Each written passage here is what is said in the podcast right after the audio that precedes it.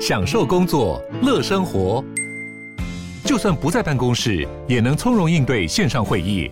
HP Dragonfly 透过专业的 HP Presence 设计，内建降噪及会议快速键，搭配清晰的 Bang & Olufsen 音效，增强音讯及视讯功能。HP Dragonfly 顶级商务笔电，采用 Windows 11专业版，让您在会议中享有最佳的视觉和听觉品质。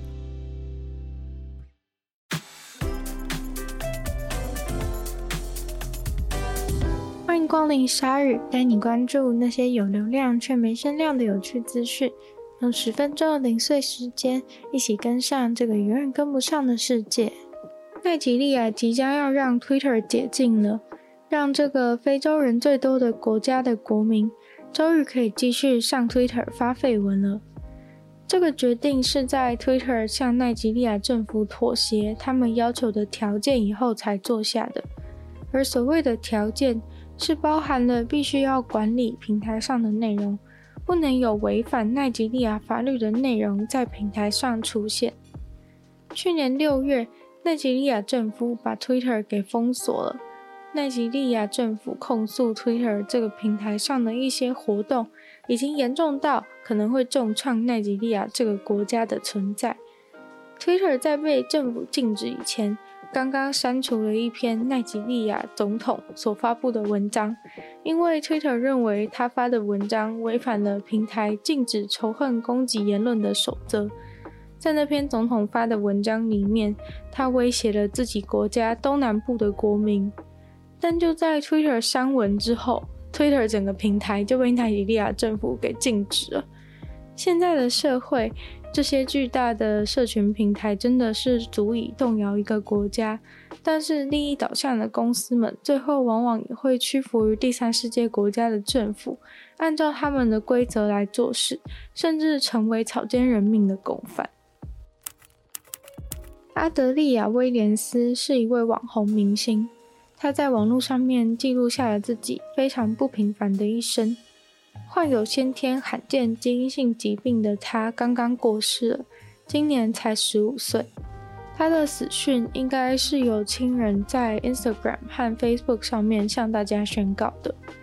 这个网红是一位美国德州的青少女，在 Facebook 上面有一千两百万的追踪者，在 YouTube 上面有两百九十万的订阅者。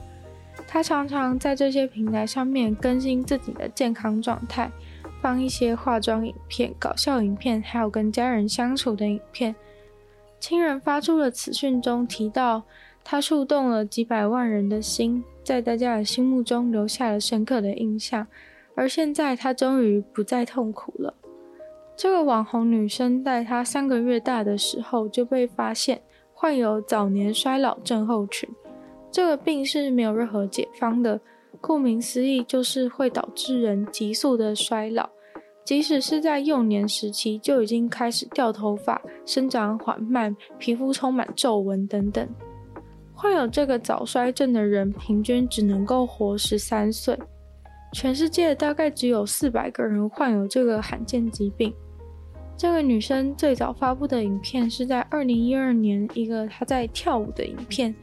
而他的最后一个影片是在去年十一月，他开箱了一个超级逼真的细胶做的婴儿娃娃。他在 YouTube 上面分享自己的生活，感动了很多人，但也让很多人因为他的死感到很遗憾。造成全球暖化最严重的气体就是甲烷。虽然大家都一直想要减少甲烷气体的排放，但是很困难。不过，在加拿大有一位农夫却无心插柳的有了重大的发现。这位农夫有一间公司专门在卖有机海草，他们家五个世代以来都在岛的岸边种植海草为生。在过去，他们还会用自己种植的海草来喂食牲畜，或用作肥料。他从自己过去的经验当中得知，海草应该是个潜力股。于是，这位农夫送了一些样本到实验室去做有机认证。他的海草被验出了非常高浓度的天然维他命和矿物质。而且，当他把这些营养丰富的海草喂给牛吃的时候，更发现这让牛的繁殖力和牛奶的产量都大大提升。这位厉害的农夫，他的直觉告诉他，海草对牛很不错，所以一开始就直接这样做了。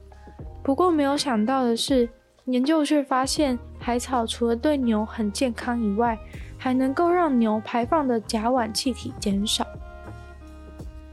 甲烷必须为全球暖化负三十趴的责任，而所有被排放的甲烷里面，又有三分之一是饲养牲畜，尤其是养牛所造成的。研究人员发现，喂牛吃海草可以让牛排放的甲烷减少到四十趴。一般的消化粗饲料会让牛需要更多额外的消化，进而导致牛很容易打嗝。而牛只要打嗝，就会释放甲烷气体。一只牛每年释放的温室气体跟一台车子一样多。而为了喂饱世界上暴涨的人口，牛的数量也必须要急剧的增加。所以，如果能让牛少排放一点甲烷，那真的会帮助很大。于是，研究人员还想找到效果更好的品种的海草。他们在澳洲的海边大规模的找各种不同的海草来测试。很快的就找到了一种特别厉害的海草，这种海草的效果好到他们用重复做了几次实验才相信是真的。这个厉害的海草是一种常见的红海草，竟然有办法完完全全让牛不排放任何的甲烷气体。不过这种红海草虽然很常见，却在采集上比较没有效率，所以研究人员现在在试图大规模的种植。而海草的天赋再度让研究人员眼睛一亮，从种植到采收海草只需要九十天，一年可以收成好几次，还可以在任何一种气候种植。不过要喂饱全世界十五亿只牛也不太容易。好消息是，牛不需要全餐都吃海草，只需要在一天的食物中加入零点二趴的海草，就能够达到效果了。接下来就是要把海草推广给全世界的酪农，加海草可以让牛吃的比较少，又可以让酪农把减少排放的温室气体额度拿去卖，真是皆大欢喜。相亲活动原本是一个快速认识看看对方的机会，可是突如其来的疫情封锁，导致一位中国女子被困在了相亲对象的家中。这位王姓女子今年三十岁。从广州回到家乡郑州，提前回来过农历年，顺便相亲。第一次见面就约在了对方家中，要来一场浪漫的在家煮晚餐的约会。他在社群软体上发布的影片当中解释道，他现在年纪越来越大，家里的长辈整天给他介绍相亲对象，最近就给他介绍了十个对象，要他去相亲。现在刚好进行到了第五个对象，结果这个第五位男子因为想要展现自己的厨艺，就把他约到家里去吃他亲手做的菜。结果晚餐吃完了，这位女子准备要离开的时候，就发现整个社区已经被封锁，出都出不去。由于中国的政策就是，如果发现社区的住户有感染的情形，就是直接二话不说把人全部关起来，开始进行大规模筛检并极端的隔离。这次的案例也完全看得出，他们即刻封锁是有多么的雷厉风行了，一个都逃不了。这位女子连吃个晚餐都走不了了，就这样子在相亲对象家里关了好几天。于是她开始在抖音上面拍影片，记录她荒谬的同居生活，简直就像是电视上那种恋爱实境秀一样。拍摄她的相亲对象给她煮的每天吃的晚餐、午餐，打扫家里的画面，还有相亲对象在工作的画面。结果他的恋爱同居真人秀影片马上在抖音上面爆红，在微博上也有超高的讨论度。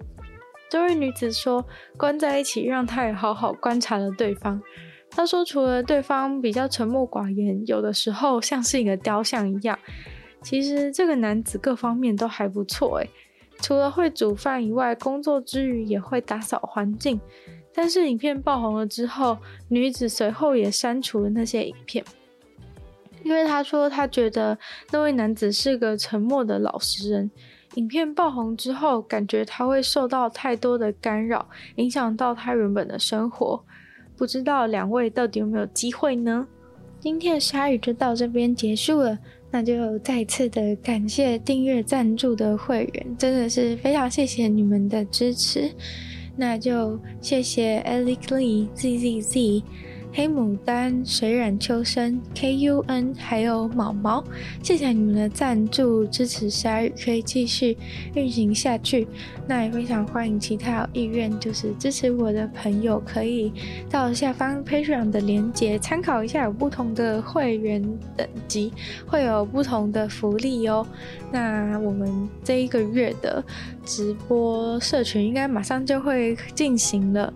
那就希望大家可以继续把夏日的节目分享出去，然后在 Apple Podcast 帮我留星星、写下评论，有任何感想也都非常欢迎在任何留言区的地方留言给我。那也可以去收听我的另外两个 Podcast，女友的纯粹不理性批判和听说动物都在下方链接可以找到。那就也可以订阅我 YouTube 频道，是追踪我的 IG。那希望夏日可以继续在每周二、四、六生女家相见。那我们就下次见喽，拜拜。